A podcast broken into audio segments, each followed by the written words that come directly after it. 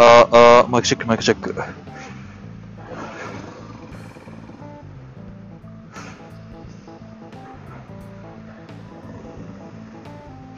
よいしょ。いけてるかな？いや、いけてると願いたいね。えー、タキャスト、放送主の滝川です。いや、やべえ。あの、雨の中ね、いろいろと今、面倒なことになっています。いやー、一瞬鍵紛失したと思って家の中、家あさりしまくって、で、タイル使おうっつって使ってみたらタイル電池切れっていうね。電池切れなのかな？これなんかこうシステム的な障害なのか、まあまあ簡単に言うと使えなくて。うん。まあ、そろそろバッテリーもいかれる頃だろうなとは思ってたんだけど、いや、まさかその、アラートも何もなず、出ずに、あの、お亡くなりになるとは思っていなくてですね。いや、実に、あの、愉快なことになっていまして。はい。ちょ、ちょっとおこです。はい。この手のアイテムでね、そのバッテリー切れがどうこうのこうの死活問題なんで、アラート出せよってね、僕は思っちゃうんですけど、おーどどど、殺す気かい？ゴミ収集のお兄さん、僕のこと殺す気かい？いやー、よいしょ。はい。まあとりあえず、えー、無事？無事か？は 無事、無事ではないな。無事ではないが始まりました。えー、マイスターキャスト72えー、2だか3だか。はい。いやー、ちょっとね、天気も悪ければ俺の鼻の調子も悪いんでね。よいしょ。おっと。ギアの調子も悪いわ。いやー、勘弁してくれよ、まったく。まあ、とりあえずそういう、そういうってどういうわけだな。向かいます、学校へ。いやー、というので、とりあえず今日は、まあ、今日はというより昨日ですね、えー、サポートラジオの方で、えー、ヤーマンとノリさんが来ていただきました。えーこの二人、えー僕自身、あの、つながりとしては、まあ、えー大学の2年生の時に、まあまあ、第一チルドレンというね、まあその、今ベンチャーで仕事してらっしゃる、まあベンチャーの社長さんですね。あの、学校の OB である、まあ、方の、まあ、肝入りというか、えーそこのか、ほまあベンチャー企業で、えーウェブエンジニアとして、えー働く、まあ大学生ながら、えーそういったそのウェブエンジニアとしての基礎だったりっていうのを学んでいくっていうことをしていた中の、まあ、3人のうちの1人になります。で、僕自身は、えー、まあ、彼らは、えー、1年の3月から、で、僕は2年の4月か5月ぐらいかな。からから入ったんで、まあ、入った時期としては似たようなもんだったんですが、僕はね、あの日報だったり、週報だったりっていう文化に馴染めず、で、まあ、最初ね、あのまあ、CSS だったり、まあ、HTML だったりをいじらされるんですよね。っていうんで、僕自身、あ、なんかやりたいことと違うなって思ってしまって抜けたっていうのがあったりします。でもあのままやってたらね、なんか全然別の道があったんだろうなっていうのは思ってるし、で、その方がもしかしたら良かったかもなって今更ながら後悔はしてるんだが、まあもう、あ腹水本に帰れずというか過去には戻れないんで、今からあいつらに、まあ追いつくために、追い越すためにちょっといろいろとやっていく所存です。鼻がね、ダメだ。えっ、と、今日ね、録音するのやめようかなと思ったんですよ。えーなぜならね、雨が降っているで鼻がぐつぐつだ。で、何を隠そう、雨が降るとですね、僕、その、いつもはね、ゴーグルはね、してないんですよ。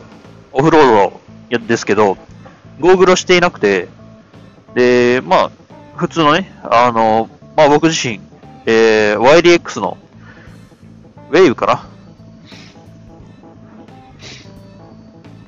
をつけてるんですけど、まあそれでいいかと思って、僕自身、えーオフロードバイクで、晴れてる時はですね、ゴーグルしないしないんですよ。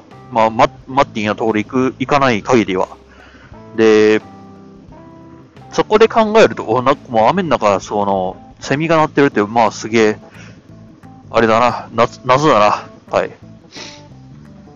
っていうんでですね、えー、まあ普段ゴーグルしないんですけれども、こういう雨に限ってはですね、その、濡れてしまうとね、ちょっと僕自身困っちゃうんで、一応その、曇り止めのコーティングが今してあるんですね。僕自身のやつには。毎朝まあルーチンとして一応、曇り止めを塗る塗るっていうのがあるので、え、まあ塗っているんですが、な問題点としては、それがね、雨だったりに、まあ、あの、水を弾くんで別にいいんですが、雨を拭った時にそのまんまそのコーティングが剥がれてしまうっていうのがあって、っていうね、できるだけぬ、えー、濡らさないようにするんですね。それが、えー、雨に濡れてしまって、で、その水滴を取ろうとすると、えー、取れてしまう。というので、まあ、できる限り雨にはさらさらないようにするためにゴーグルをつけています。でだ、でだ、ここがここが問題だ。っていうんでですね、あの、今、ゴーグルをね、今僕はしているわけですよ。もしかしたらその、今皆さんに届いている声がいつもとは違うからって思われるかもしれませんが、まあ、まあ、それ、おそらくそれが原因です。はい。そう、声がね、ちょっと違うよねっていうのがあって、そう、あのまあ、ヘルメットをかぶってる以上、もともと僕の顔はちょ、ちょいとばかしは変形しているわけですよね。そのヘルメットに押されて。頬肉の部分だったりとか。はい。で、まあ、それに、プラスアルファで、ゴーグルするとですね、鼻の部分も潰れてしまうんですね。というのでですね、まあ、これが、まあ、えー、オフロードバイクに乗りながら、おー、兄さんマジかい。オフロードバイクに乗りながら、えー、まあ、ポッドキャストを撮る一番の難点というか、ダメな部分だよな。そう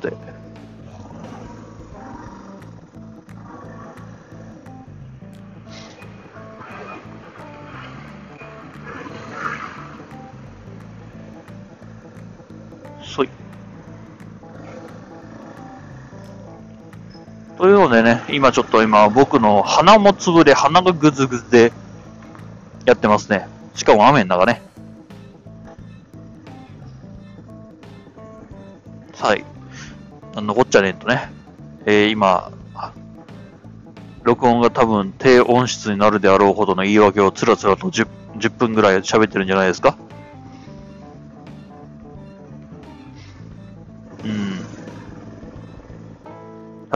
えー、で、まあ、昨日、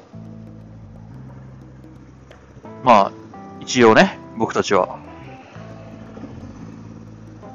雨だから全然その車の挙動が読めない。XT500 いた。おー。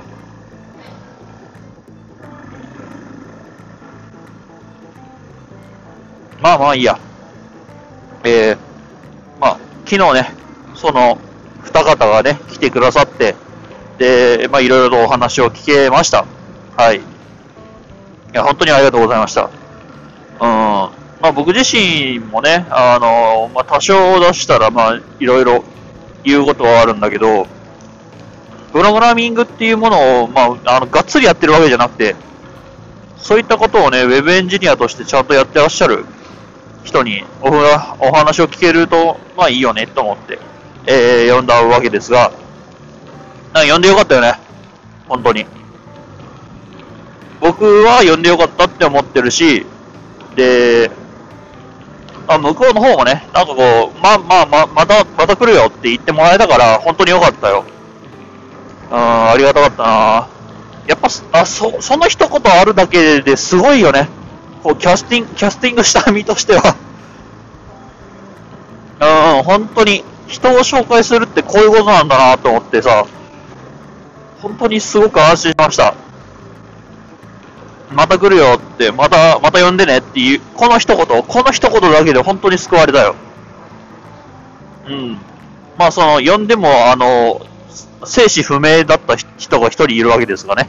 はい。そこに関してはもう、あの、僕ではどうにもならないので、あー、まあ、連絡取れないやつであったんでね、もともと。まあまあ、エンジニアとして、すごく、まあ、優秀であるやつは、それは人として優秀かどうかは別だよねっていうのは確かにその通りというか、まあ、そういうことも多くて、はい。あの、プログラム書く系ってなってくると、やっぱり、プログラムのいいところって、まあ、人間と違って書いた通り動くところなんです。だと僕は思ってます。あの、言う通りに書いた通りに動くと。うん。で、その書いた人がどれだけまあ人間としてクソ野郎だとしても、あの、動いちゃうんですよね。命令通りに。そこが人間との大きな違いで、あの、例えばさ、その、上司がクソ野郎だった場合って、その部下のポテンシャルとか部下のモチベーションとかって、まあ、すんげえ上下すると思うんですよね。っていうんで、その部下、部下の失敗は上司の失敗じゃないか。部下の失敗、あ、じゃあ上司の失敗は部下の失敗かな？実際には。まあ、それはいいとして、えー、まあ、僕自身、まあそういう特徴があると。プログラムと人間の違いとして、えー、その、命令をした人間の中身、性格だったりっていうところに関わらず、動くと。それがね、あの、すごい特徴的というか魅力的だよね。っていうので、その、技術者としてはすごく、えー、良くても、あ、プログラムの世界の話ね。プログラムだったりシステムの話ね。えー、良くだったとしても、まあ人間的にはあれアウトだよねっていうのが一定数いることは否めないよなというところは感じています。まあ、逆にそれがね、その、ある意味、その社会不適合者と言われるかもしれない人間の受け算になっているところもあるとは思う。あ僕自身もそうか？まあまあ。まあ、僕自身プログラム書けないからな、あんまり。そう。あの、ずっとね、ビジュアルスタジオコードにね、頼ってばっかりでした。はい。というんで、最近、v、VI の書き方をね、学んでいるところですが。一応その初歩の初歩はなんとかなるようになったよ。問題はまあ、あの、焦った時に、どうしよっかなっていうのがあって、やっぱりずっとビジュアルスタジオコードっていう、まあ、すげえアマちゃんな環境でね、やってきたもんですから、うん、まあ、あの、うちの、うちの教授じゃない方の教授かな。今ちょっとお世話になってる今教授に言われたのは、VI は、あのタイプミスをしたら終わりだよっていうのはね、えー、言われまして。僕自身すごくタイプミスが多くて、そこがね、ちょっと、まあ、今後どういう風にやっていこうかなっていう課題だよね。うん。まあ、タイプミスに関してはな、もともと元来多かったっていうのもあるし、まあ、シンクパッドを使う手前、えー、まあ、ホームポジションなんてものが、まあ、全くなく、うんホームポジションね、僕自身、あの、まあ、なんかいついつか、えー、話したかとは思うんですが、まあ、ずれちゃってるんで、それをね、今、まあ、ハッピーハッキンで直そうかなっつってやってるわけですよ。まあ、直そうかなっつって直せるようなもんかって言われたらちょっと微妙なところはありますが、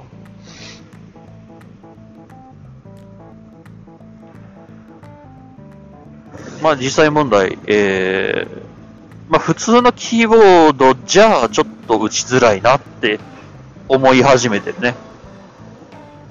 やっぱりそ、そういうところをちゃんとしていかないといけなくて。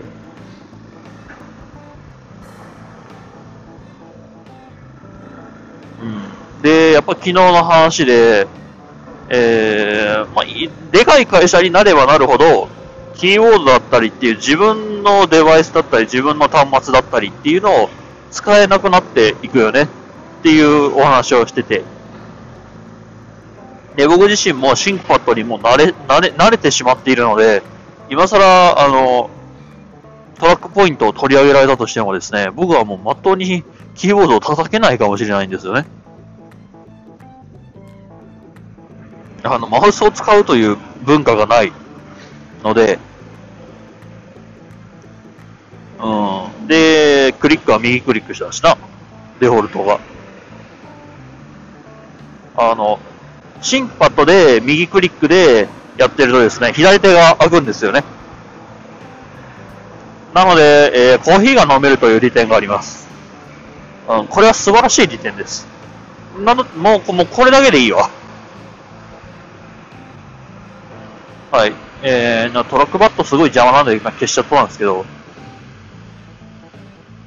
ThinkPad にね、 TrackPoint じゃなくて、あのタッチパッドなしモデル、タッチパッドレスモデルなんか出たらね、僕、あの、大興奮だな。買っちゃうかもしれない。まあ、ある意味それが、あの、今売られている、えー、Bluetooth のシンクパッドのトラックポイントキーボードになるわけですが、あれいいよね。僕はね、あれがね、結構欲し、欲しくて。うん、でもハッピーハッキン買っちゃったしな。なんとも言えないんですよね。うん、ハッピーハッキンにトラックポイントがつけばいいなって思うんだが、改造してる人いたけどね。あれは完璧にもう、あの、僕としては神々の遊びみたいな感じなので、もう勘弁してくれよと思ったのが、いや、もう本当あれだよね。神々の遊びって感じだった。いや、そんな一個数万円するようなものをそんな簡単に。いやいや、無理無理無理。だそもそもその、他のキーボードからトラックポイントの基板部分だけパチってくるって、いや、それだけでどんだけロスがあるんですかっていう。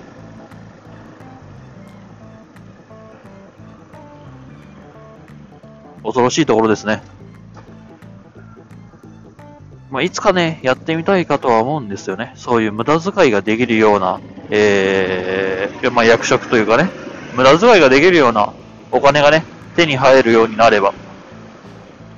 ただね、そういう無駄遣いができるようになるお金が手に入るときって、大体もう、もう仕事だったり、まあ、あの、家庭だったりが忙しくなってて、絶対にね、その趣味だったりなんだったりなんに、えー、まあ、全くもう手を避けない状況になってるんじゃないかな。っていうんで、もしかしたら僕自身は今、この金のない状態が今一番時間があってフリーでいろんなことが試せる時間帯なのかなって、最最後のね。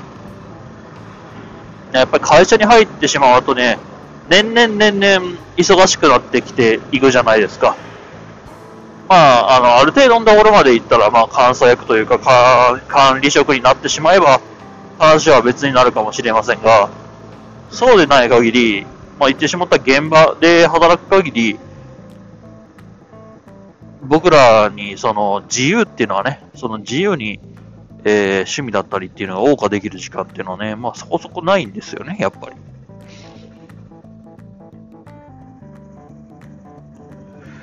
そこそこっていうか全くないんじゃないかな？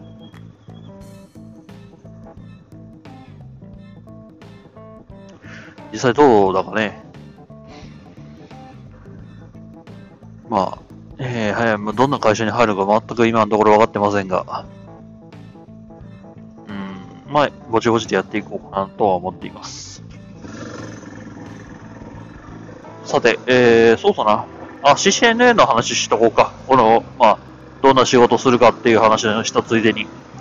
で、まあ、昨日 CCNA なんか簡単になったかもしんないよねっていうお話をしました。はい。まあ、これは、あの、僕の先輩から聞いた話なんで、すごい確実な情報ではなかったりします。うん。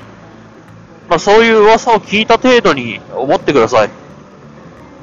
で、何が起こったかっていうと、僕たちは今までスイッチルーティング、ルーティングスイッチングかをやってきたわけですが、まあ問題、その、まあ筆記試験と、まあ謎解きがあったわけですね。謎解きというか、えー、トラブルシューティング的なところがね、あったわけです。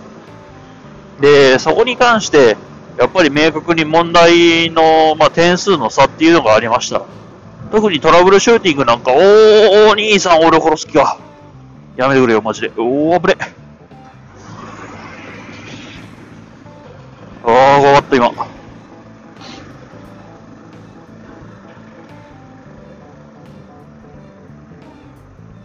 いやー、車の数センチ動かすって言ったわ。すがんなくてよかったよ。ちょっと今すげえ冷や汗かきました。怖かったよ、今の。あー、まあいいや。えー、まあ、そのトラブルシューティングの方が配点が高かったんですよ。で、えー、新しく ECCNA になるとですね、トラブルシューティング、その配点が高かった方のトラブルシューティングは、なんかね、なくなっちゃったらしいんですね。で、代わりに他のところの雑学みたいな、その座学の部分が、えー、できて、で、その分のポイントを補っているらしいのです。まあ、まあ、つまり何が言いたいかっていうと、座学と実技があったんだけど、で、実技の方が配点高かったと。で、新しく統合されたことによって実技がポイされて、で、座学のみになっちゃったよね。っていうお話です。で、えー、実技の方っていうのは、やっぱり練習するのがすごく難しいんですね。やっぱりその実機を触るっていう機会がない限り、そういったことを取得するのって、まあ難しい、まあ練習するのって難しいんですよ。やっぱりその実機っていうのは分百万しますから、ちゃんとしたのをね、やろうとすると。で、その、うん百万するものを、まあ、練習で使わせていただく機会って、まあ、うちの学科というか、うちの学校はありますが、あの、普通の学校だったり、えー、まあ、あの、中小企業のね、えー、研修だったりっていうのでは難しいのです。難しいらしいのですね。で、えー、難しいという風になってくると、まあ、そこの部分点数取るのが、まあ、普通は難しかった。うん、その実技部分っていうのをね、練習をするのが難しかったところが、なくなったと。本当に座座学だけ？に特化しちゃったんで、まあ、何が起こったかっていうと、あの、今まで、えー、そういう実技等を練習できなかった人が、座学だけで、えー、CCNA を取ることができるようになったんではないかという仮説です。はい。今そういう仮説が今立っているという状況になります。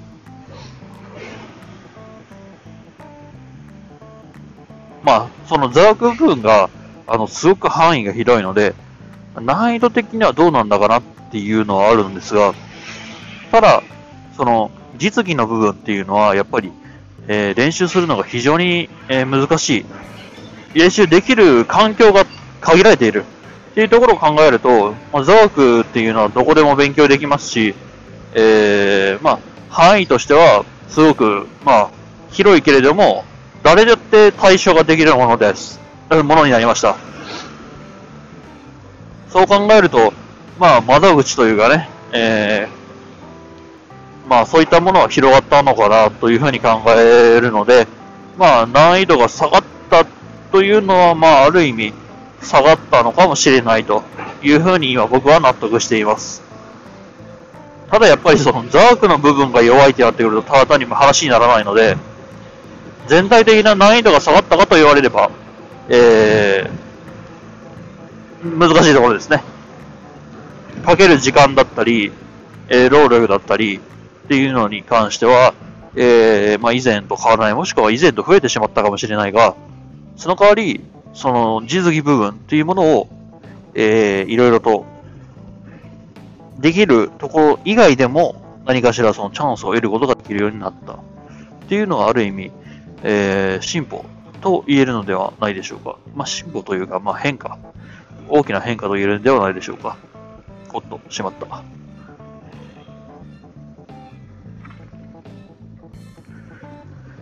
はい。ということで、まあ、CCNA に対してちょ、ちょいと若し僕の、まあ、えー、考察も含めながら、お話をさせていただきました。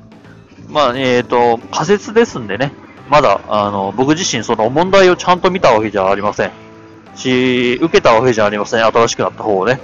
っていうんで、まあ、その、今、その CCN 新しい方を受けた先輩方のお話を聞く限り、そういった仮説が立てられるよねというお話です。あくれぐれもね、その、あ、そうなんだ、簡単になったんだ、へえ、なんて思わないようにしてください。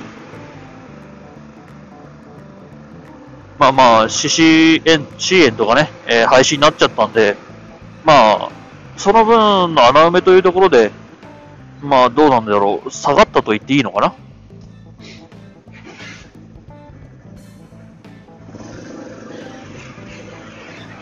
まあね、おお、なんだ、なんか、びっくりした。まあ、あくまで仮説ですんで、え皆さん、これは後で裏を取っといてください。というか、人に話す際は、えー仮説だという前提を、えー先に立てといていただけるとありがたいです。少なくとも僕は責任を取らん。取らんというか取れん。そう、実際に問題見たわけじゃないんでね。ただまあ CCNA も速攻で取った先輩がいらっしゃるんで、どんな感じだったんですかっていうお話と、まあ今までの対策、今までの対策の仕方とはちょっと違ってきたかなっていう話を織り交ぜて、えーしています。鼻水があんまり出なくなった。はい、えー、CCNA の話は以上です。まあ、卒業までにね、僕自身も取っておきたいので、CCNA と、あと、まあ、基礎、基礎かな？基礎情報ぐらいかな？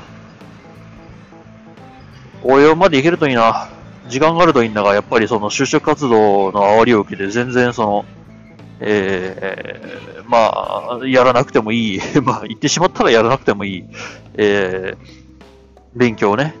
企業の勉強だったりはしているので、ぶっちゃけた話も多分時間ねえな。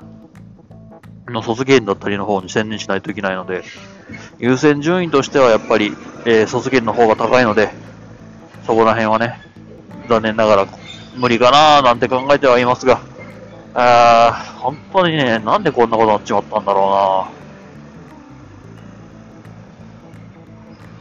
もう本当だったらね、7か ,7 ヶ月前ぐらいにはもう全部終わってるはずだったんだからな。まあ、それはさておき。まあ逆にその7ヶ月前に決まってしまっていたら、今こうやってポッドキャスト撮ってることもなかったと思うんでね。うん。まあ実際自分が何やりたいかを考えた末の行動ですんで、これは。まあ、競争、競争だったりね。うん。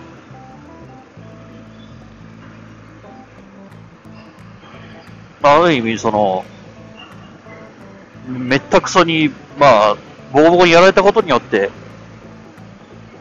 まあ、得たものではあるので、まあ、よ悪いい、悪いはさておき、まあ、今この現状になってるのはそういうことです。はい。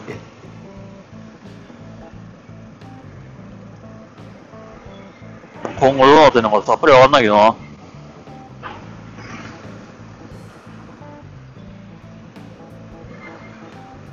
で、CCNA の話はここまでにしておいて、えー、昨日何話したっけな？昨日の話のリフレインというか、おなんかいっぱい出てきた。なんだい？なんだい？今トラックの後ろにいるんですがね、トラックのあの荷台部分からホースが伸びてて、そのホースが時折土砂がね、あの、なんだろう、ブッシャーとこう、漏らすように出てくるんですが、これは一体何なんだ？なおそらくまあ、あの、なんだろう、えー排水口というか排水のホースなんだろうな。中に溜まった土砂、多分これ土積んでるんだろうね。で、そこの方に溜まってきてしまった水を、えーまあ、排水しているのかな。で、おそらくその排水弁が、その、まあ、え発進したり停止したりっていうんで、ちょっと、えー揺れて、で、隙間ができて、こんな感じで、まあ、その、梨汁ブシャーみたいなね、えー出てきているんではないかしらと、勝手に妄想しますが。タクシーのうんちゃん。ううーん。なんとも言えないところだ。そういえば、僕たち、まあ日本において、えー、車っていうのは、まあ前と後ろにナンバーがつきますが、日本でバイクで前と後ろにナンバーつける規制はまだ出てませんよね。なんかいつ頃か出るんだろうかななんていうのは考えちゃいるんですが、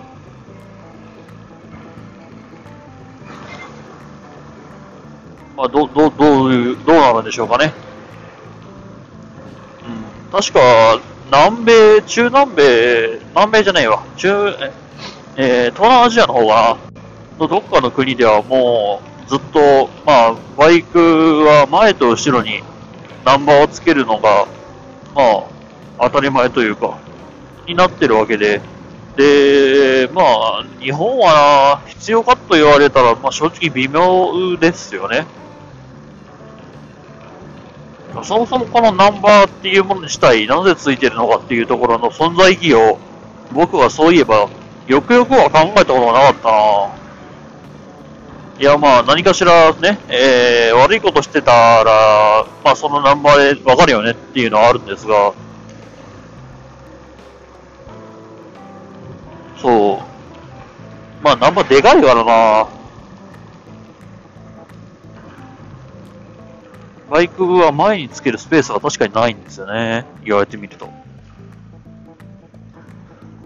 なぜこう、うんでもついてる国もあるからね。まあ、ついてるっていうか、無理やりつけてるのが正しいんだからね。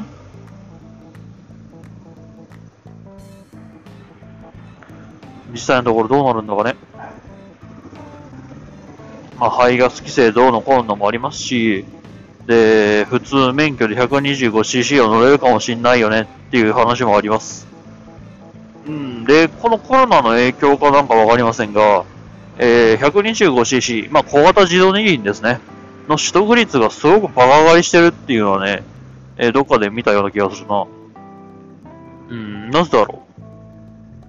まあ、出前等で必要になるとかもありますし、あれはな、やっぱ通勤で電車とか使ってたけど、このコロナの影響で電車使うのを避けるために、まあこういったバイクに乗るようになったっていうのが正しいのかもしれませんね。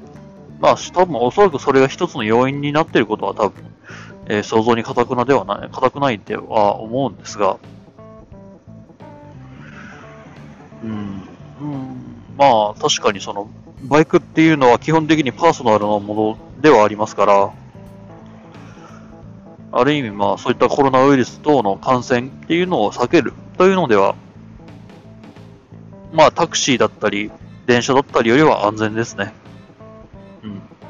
まあ、その、転ぶ危険性だとかっていう話は出てきてしまうのですが、まあ、なんというか、これデッドロック起こってねえか？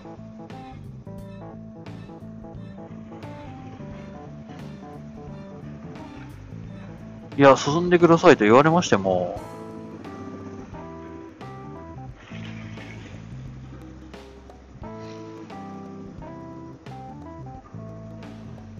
無茶なことするな、この人。いや、あの、右折で、で、直進がね、詰まってるんですよ、赤信号で。で、そこに、その直進で詰まってる列に右折でぶち込んできて、すまんとこどけっていう 人がさっきいまして、あまあまあまあ、言わんとしたいることはわかるし、で、言いたいこともわかるんだけど、うーん。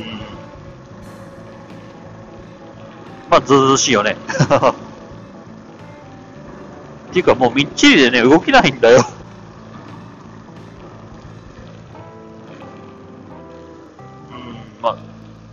えー、そこら辺ね、その、右折の部分は空いてなかった僕たちが悪いって言われてしまったら、そうかもしれないけど、右折のあそこ、線もクソも減ってくれもなかったからな。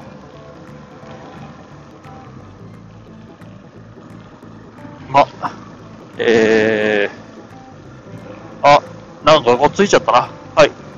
はい、学校ついちゃったんで、まあそろそろ終わりにしたいと思います。えー、まあいつものごとく、えー、ツイッタータンブラやってますんで、そっちの方フォローよろしくねっていうのと、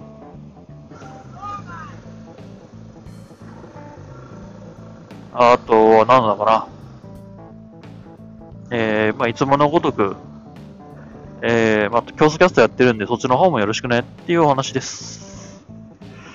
さて、やってしまったな。バイクカバーを持ってくるの忘れてしまった。まあ、いっか。はい。えー、というわけで、えー、マイスターキャスト、そろそろ終わりのにしようかなと思います。さて、えー、スマホはどこだ？あったあった。はい。えーとですね、今、ちょっと文字起こしの研究というか、文字起こしの練習というかね、やってまして、もしかしたらね、僕のこのポッドキャストノートに上がるかもしれません。はい。というわけで、まあ、ちょっと、えー、その文字起こしの精度にもよっちゃうんですが、もしかしたらその文字でね、読めるようになるかもしれませんので、そちらの方ももしできれば、えー、ご配読いただけるとありがたいです。それでは。